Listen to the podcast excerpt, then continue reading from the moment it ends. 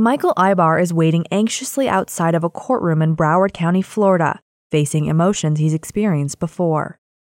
In a room nearby, a jury is locked away, trying to decide if Michael's brother, Pablo Ibar, is a murderer or a man wrongly accused. It just would be amazing to have my brother back.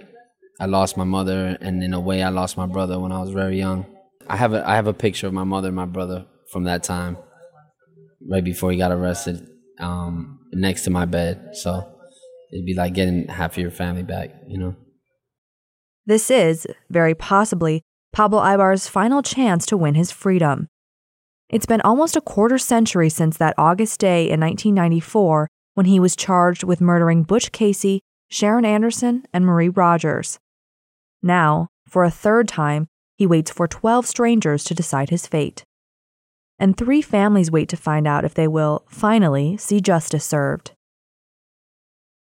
It's Saturday morning, and the jury files into the courtroom. The fifth trial in the extraordinary Casey's Nickelodeon murder case is about to come to an end.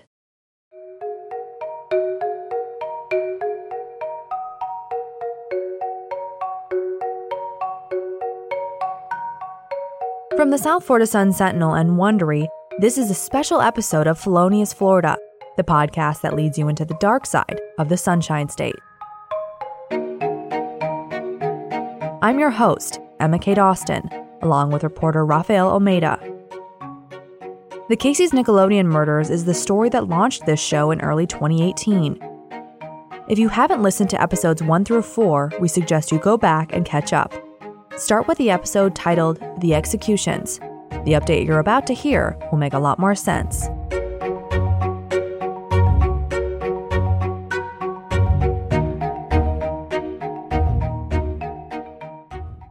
The Casey's Nickelodeon murder case has been remarkable since the moment a sheriff's deputy discovered the bloody crime scene in July 1994. Butch Casey, whose real name was Casimir Sucharski, was beaten and shot to death on his dining room floor. Next to him lay the bodies of Sharon Anderson and Marie Rogers, two 25 year old women he met at his nightclub, Casey's Nickelodeon. Within hours of the gruesome discovery came explosive evidence a now famous 22 minute video recorded by a surveillance camera mounted in a high corner of Butch's house. The camera recorded two intruders bursting through a back door with their faces covered to conceal their identities. It recorded them terrorizing Butch, Sharon, and Marie. It recorded them as they put bullets into the backs of all three. And then, it recorded what should have been a moment that made this an open and shut case. With the only witnesses dead, and unaware of the camera aimed directly at him, one of the intruders removed a t shirt that had been covering his head and exposed his face to the world.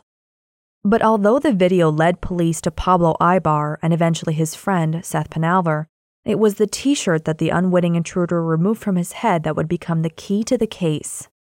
That and the advances in DNA technology that exposed secrets held for 25 years in the fibers of the blue shirt found outside Butch Casey's front door. And last week, that's what prosecutor Chuck Morton told the jury in Pablo Ibar's murder trial. You know, the more things change, the more they stay the same. This case has been a part of this court system since 1994. And lots of things have changed since then. You see it right here in the courtroom The technology, particularly, is different. We see and we know of the changes technologically that have occurred in our lives. In photography, for example, which was a big part of this case. We've seen uh, the changes that have been made with respect to forensic science. You heard all of that testimony, particularly as it relates to DNA. So, here we are, back again. How did we get here? The more things change, the more they stay the same. Forensic evidence has eluded the prosecution at every step in this sprawling case. There was none during that first trial in 1997 when Pablo and Seth were tried together as co defendants. That trial ended with a hung jury. There was no physical evidence again two years later when Seth was back on trial. After that jury found him guilty of the murders, the Florida Supreme Court decided that the evidence against him was so thin, so circumstantial, that it threw out the conviction and ordered a new trial. Three years later, Seth's team presented a jury with new information it had discovered, trying to convince them that Seth wasn't a killer. For Seth, waiting during deliberations seemed like an eternity. It was uh it was le- 10 days, 11 days. I think that's the longest in Florida history, uh, longest in US history for a capital case for a jury to be out. I remember when they were reading the verdict, when they said count 1 not guilty, you know, the first thing I'm thinking, okay, we have lesser charges. So I'm thinking, okay, I'm not guilty of first degree murder. But then when they went to count two, they said not guilty. And then my, my legal sense kicked in. And I said, hold on. And then they say count three, not guilty. And then I say, that, that's murder, murder, murder. All three counts. And then I just broke down from right there. I didn't hear anything else. After 22 years, Seth was free. It was amazing. I mean, I was like, I don't know, living like on a high out of this world. I couldn't go to when I got out. I couldn't go to sleep for three days. I said in 1997, I said no, 95. I said, God willing, one day if I ever get found not guilty, the first place I want to go is I want to go to uh, the closest church, and I want to get down on my knees and pray at that church. I don't care what time it is, and then I want to go to the beach and put my back on a palm tree. So I got out at three o'clock in the morning, and the nearest church was at uh, I think it was 9th Avenue, Davie Boulevard. If you head a little bit south, there's a Catholic church. I didn't, I didn't care if it was Catholic, Baptist, Pentecost, Jehovah Witness. I was just, I, it was like 40 degrees out. I was freezing. You know, it, I wasn't freezing, but uh, my friend that was with me, she was cold, and I just I was out there for like 20 minutes on my hands and knees, and and I was just praying. Then uh, I stopped by Dunkin' Donuts to get some coffee. Then I went to um, the beach on Commercial and A1A where the pier is. And uh, I was gonna go down there by the water. At first, it was pitch dark, but then I started hearing the roaring of the ocean. And you know, I hadn't been around something like that in almost 20 years, and I was scared. I said, I didn't come this far to let the ocean swallow me up. so I stayed away from the water and went and put my butt, in, butt up against a tree, and I just enjoyed it for about an hour. Pablo Ibar has faced a tougher challenge since the hung jury in 1997. Primarily, prosecutors allege that it is his face that could be seen on the video footage during the murder. But the image on the video is grainy, and Pablo's lawyers and supporters have insisted it's not him. It's the most important piece of evidence until now, and the most controversial. Deb Bowie is the sister of one of the murder victims, Sharon Anderson.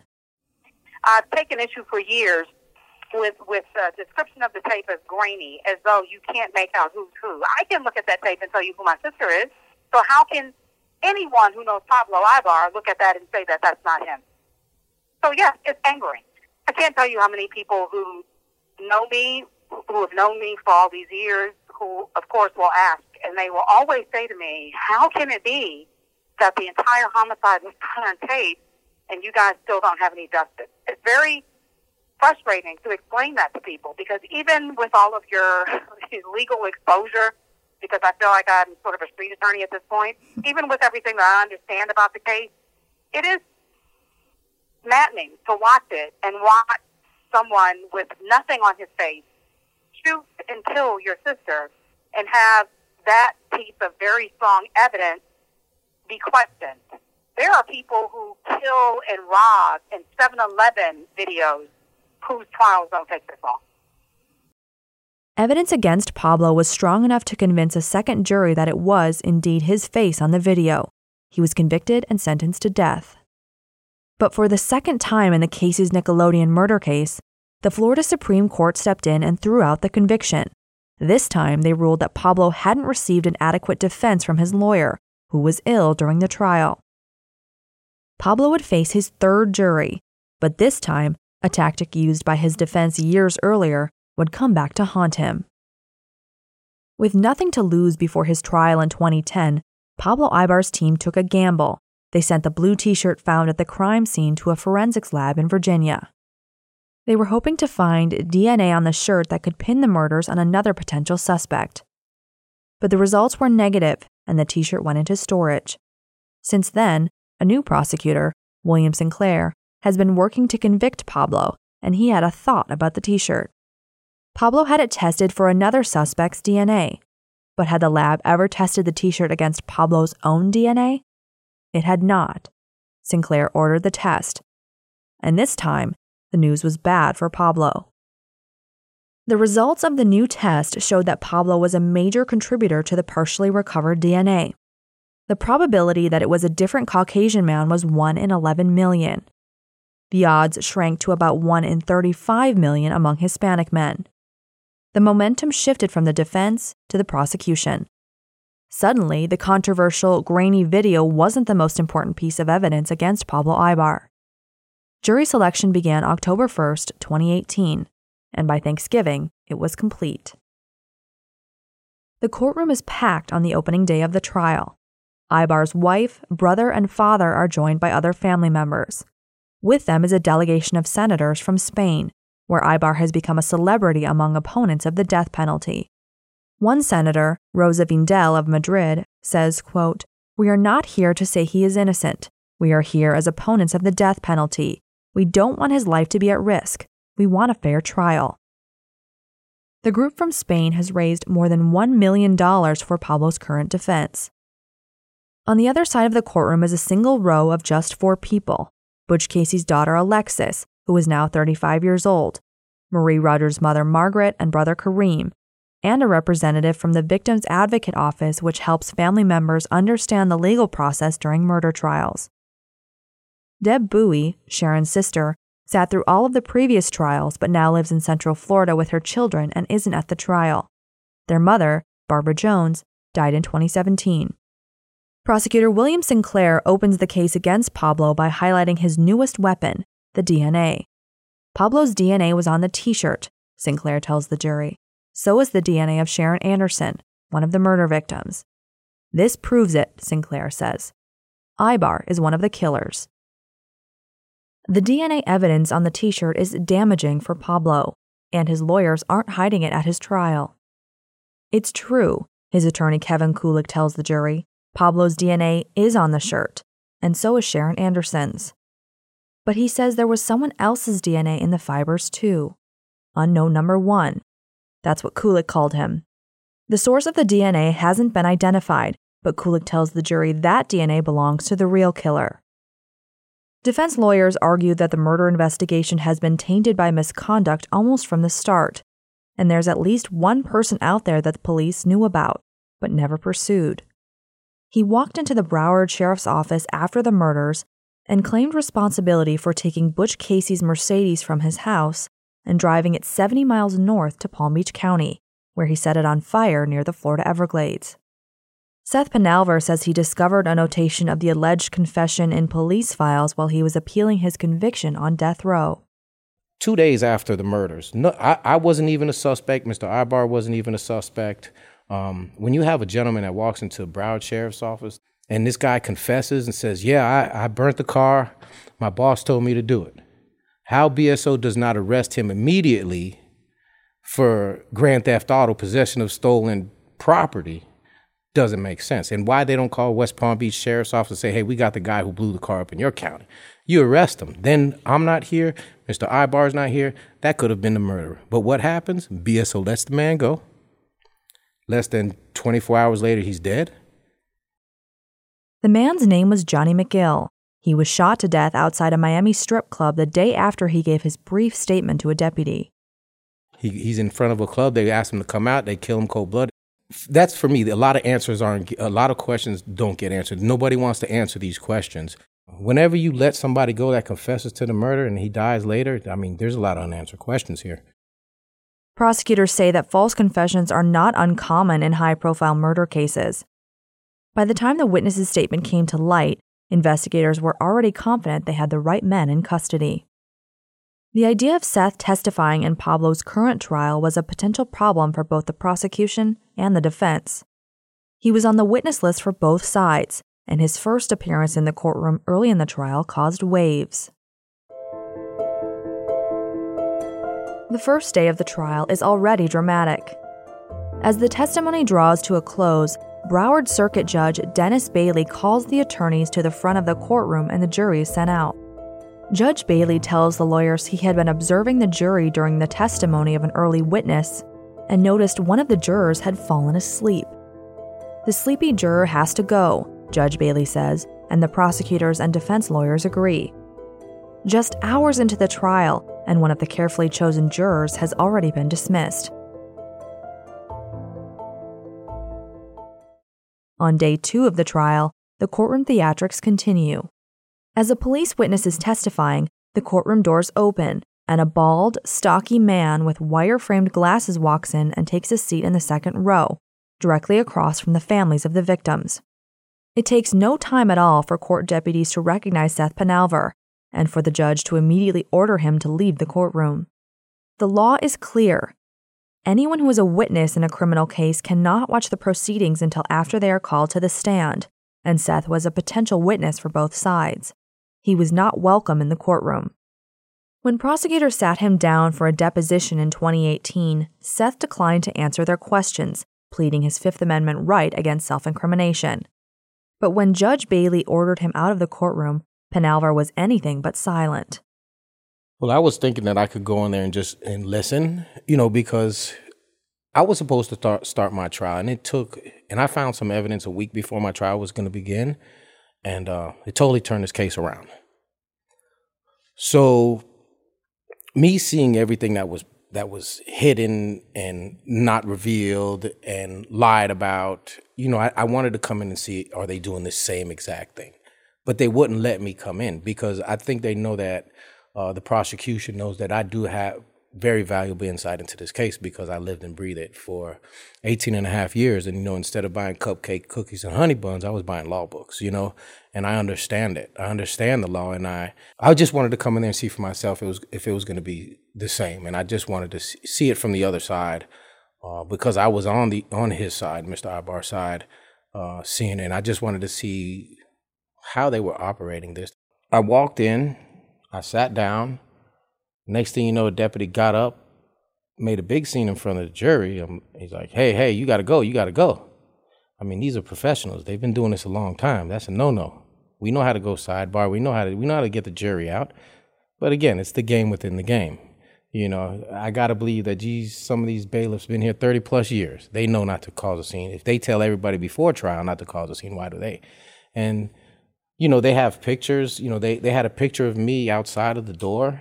you know, if any bailiff sees me or any armed guard sees me, don't let me in. Like, what what did I do? Like, I'm I'm innocent. I I've never caused a problem in this courtroom. I never ran. I never threatened anybody. They don't want the jury to see the truth. They want to, you know, they don't want the jury to see me free because then what it does is make make people doubt uh, doubt the state's theory. So the the bailiffs told me to go, and I mean I know I know my rights. Why, this is a public court. This is anybody from the public could come. I've been found not guilty. I wanted to stay in there, and I didn't want to leave. I wanted an explanation. Why am I being tossed out? Uh, so the judge asked the jury to leave. Um, he, the judge asked me to leave, and I asked him why. And the judge then told me, "You're on the defense. Uh, you're on the state's witness list and the defense witness list, uh, and you're not allowed legal legally to be in the courtroom because you're a witness. I said, I, I mean, I understand the legal, the legal, the legal block that was put up by the state. I understood that, but I still wanted to object for the record because uh, I believe I should be able to be in there. I believe it was a, a, tactic by the state, and I told that to the judge. I explained that to him, and he let me know that your your um, uh, your objection is noted for the record. And I did tell him, you know, I did make make a statement. That, you know, you guys don't want the jury to see the truth. You guys don't want to know that Mr. Chuck Morton framed me and hid evidence. And you know, nobody wants the truth here. And he asked me to leave, and I respectfully left. The courtroom drama of the first two days is over, and the trial settles into day after day of gritty testimony. On day three of the trial, jurors finally see the grainy video footage that, until the DNA discovery, was the prosecution's most damaging evidence against Pablo. The brutal scene plays out in front of the court, including enhanced still images of the moment one of the intruders reveals his face to the camera. Later, an assistant medical examiner walks the jury through the horrifying, fatal injuries to Butch, Sharon, and Marie. Marie's mother, Margaret, looks straight down as autopsy photos of her slain daughter are displayed on an overhead projector. Butch's daughter, who was 10 at the time of the murders, takes in the testimony and images, betraying no emotion. Then, the DNA evidence is shown to the jury. Huma Nasir, an analyst at the Virginia lab that did the testing, explains the results that show Pablo's DNA on the t shirt. But Pablo's defense pushes back, suggesting that the results could have been tainted by cross contamination. Touch DNA is, after all, a new technology, and the evidence being tested is decades old. The new DNA results are damning, but if the jury can be given a solid reason to question them, Pablo may be that much closer to freedom. The defense just needs to present the jury with reasonable doubt. Then the defense tries a tactic that Seth Penalver used during his retrial, the one that led to his acquittal. They go after the surveillance video that, all those years ago, seemed to show a grainy, out of focus Pablo Ibar at the murder scene. In early January, Ray Evans takes the stand. He's a facial recognition expert from the United Kingdom, hired by IBAR's defense team to examine images made from the video. Evans tells jurors that a careful comparison of Pablo's features to the man seen on the images proved conclusively, in his opinion, that they were not the same person. Prosecutors for the state of Florida emphasized that the facial recognition expert was offering his opinion, and it was, they say, a personal opinion rather than a professional one. The state even counters with its own expert who concludes that it's impossible to be sure whether or not it was Pablo Ibar on the video. In fact, prosecutor Morton argues it doesn't matter. After seven weeks of testimony, what really matters is the forensic evidence. Pablo Ibar left his t shirt behind at the murder scene, Morton says. That's the entire case. Pablo's lawyers repeatedly attack the DNA results, reminding the jury that the evidence could have been contaminated and possibly even manipulated, and they make a more emotional plea. It was, after all, Pablo Ibar who requested the DNA tests on the t shirt eight years earlier. If he was the killer, why would he want investigators to keep looking at such a significant piece of evidence? Quote, Only an innocent person, someone who knew he had nothing to lose, would have even considered testing that shirt again, Pablo's lawyer tells the jury. Prosecutor Morton pounces, he reminds the jury that Pablo never asked the lab to test the shirt against his own DNA. It was the state of Florida that made that request. Who was right, and what did it all add up to? That would have to be for the jury to decide. At the end of the day on January 16th, closing statements end. Judge Bailey gives his instructions to the jury and orders them to begin deliberations. Sequestered behind closed doors, they work for an hour before breaking for the night. The real waiting will begin the next day, and for both sides, it's an excruciating day. My name is Tanya Ibar. I have been married to Pablo for 20 years. This is not, it's not easy. I think this is ultimately um, the hardest part of all of this is the waiting now. Um, you know, again, you're, this has been given to 12 people and now you have to wait for them to make a decision and that is just very unsettling. Tanya was Pablo's girlfriend at the time of the murder and has steadfastly supported his innocence. It's obviously been very difficult. Um, not anything that I obviously, when I thought about having my future, and you know, when you're a kid and you think about, you know, oh, I'm going to be married to this person, and you know, we're going to have this. Obviously, this was not in my plan of books, um, but it. This has been very difficult. Um, but aside from that, I've had obviously a lot of support. Um, and I think just in general in myself, I tried to remain very positive and um, tried to stay very strong. So, you know, my life has definitely been far from easy. If anything, it's it. This situation is just a very difficult situation. There's so much that you know you miss out on. There's so much that you know, the, the average of what people are doing on the weekends and, you know, enjoying family or going on vacations and, and things like that that you do with your spouse. Obviously, I, I don't do those things, you know. I've done a lot of going to the prison, visiting Pablo at prison, um, which is not the way you really want to spend your weekend. Seth Penalver knows what it's like to wait for a jury. He's done it three times before in the Casey's Nickelodeon murder case.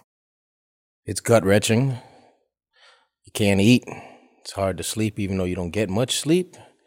Um, you, it's just you know, you try to think positive, but it's you know, you you don't know which way. You'll never know which way a jury's speaking. I went through three jury trials, and when you think you know, you're it's totally opposite. So I kind of gave up on trying to think where the jury is, and you know, you look at it being an innocent person, and having been convicted before, and knowing where he's at, sitting there, you know, being an innocent man. Uh, I understand what he's feeling, what he's going through. Like, am I going to go back through it? I, you know, you know, you look at the numbers. I was 21 and I mean, he's probably 45, 46 also. And uh, it took him from 2006 until what 2019 it's 13 what almost 13 years uh, to get another shot. So it's like you know you don't got too many more left in you when you're at 45 you know the pellet process is long drawn out uh, so you you want to go home. It, it, it hurts your you know anxiety everything the anxieties were being felt on both sides. Deb Bowie says sitting and waiting for a jury is breathtaking. You never know what a jury is going to decide. And gosh, there have been, I don't know, five, six, seven trials, and every one of them has been different. So you never know, right? You, you sort of, you sit and you pray and you hope because um, if you've been in this case for as long as I have, there are things that I have learned that the jury has never been told. And that's frustrating. But it is challenging when you're the family member and you have been sitting in court and listening to testimony outside the presence of the jury to know that the jury will not know some of those things.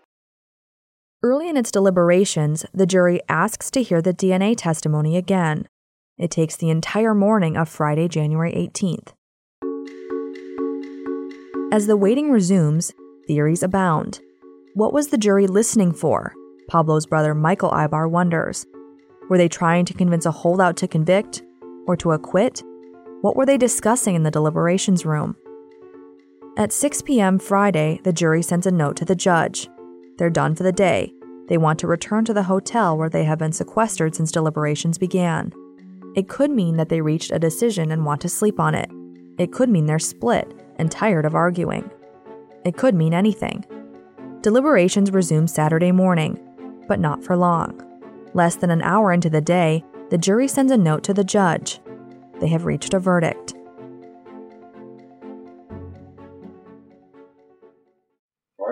Verdicts are in legal order. Verdict read as follows. In the Circuit Court of the 17th Judicial Circuit in and for Broward County, Florida, case number 94, 13062 CF10B, Judge Dennis D. Bailey, State of Florida Plaintiff versus Pablo Manuel Ibar, Defendant.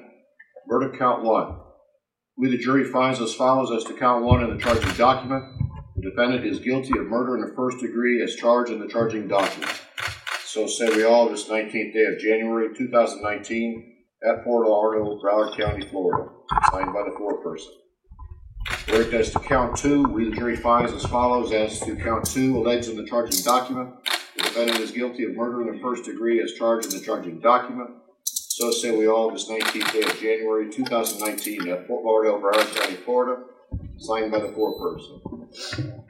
As to count three, we the jury finds as follows as to count three alleged in the charging document. The defendant is guilty of murder in the first degree as charged in the charging document. So say we all this 19th day of January 2019 at Fort Lauderdale, Broward County, Florida, signed by the foreperson. The jury finds Pablo Ibar guilty on all three counts of murder in the Casey's Nickelodeon case. As he is handcuffed by a deputy, Pablo shakes his head in frustration. Later, one of his attorneys, Benjamin Waxman, expressed his disappointment. Just so disappointed with the verdicts. Um, we, we, I thought I talked with my wife all the way here. I thought about all of the different circumstances, and I really, I really thought it was going to go our way. And uh, it's just been this long journey, and you know, I just feel like if, if the journey wasn't to find Pablo not guilty and to finally bring justice to him, then why? Why? Why did? Why did? in the order of the world, why, why did we go through all of this? The conviction of Pablo Ibar brings to an end a nearly 25 year long nightmare for Deb Bowie. It has been really challenging to maintain a sense of sanity and um, a faithful disposition. It's been really challenging to, to have to go through not just the insult of having to repeatedly go through the legal system, but the injury of listening to, to this family lie to an entire country to raise money from their government to tell more lies about someone as though he is some angel that was mistakenly picked off the streets in South Florida. Yes, it's angering. I don't know who in my situation wouldn't be angry. In a matter of weeks, the same jury that convicted Pablo of murdering Sharon Anderson, Marie Rogers, and Butch Casey will have to decide unanimously if he should be put to death for the crime. Deb says she'll be there to tell the jury about the sister she lost. You know, I mean, the best thing I can do is speak from my heart, right? So I don't have a, script or something that I'm going to practice, but I most likely will write it out so that I could get through it. But uh, yes, I think the very least that I'm due is an opportunity to face him the murderer and the jury because um, he killed my sister and it destroyed um, so much in my own family. Certainly, my mom's death was hastened by this. She had three forms of primary cancer when she died. Um, the stress is, I can't put into words. So, absolutely, I'm entitled my day in court. There really isn't ever, you know, people, I think, want to package these cases up and say, oh, they finally have closure, or maybe they can have peace. And it's 25 years later. Can you really say that? No, you can't.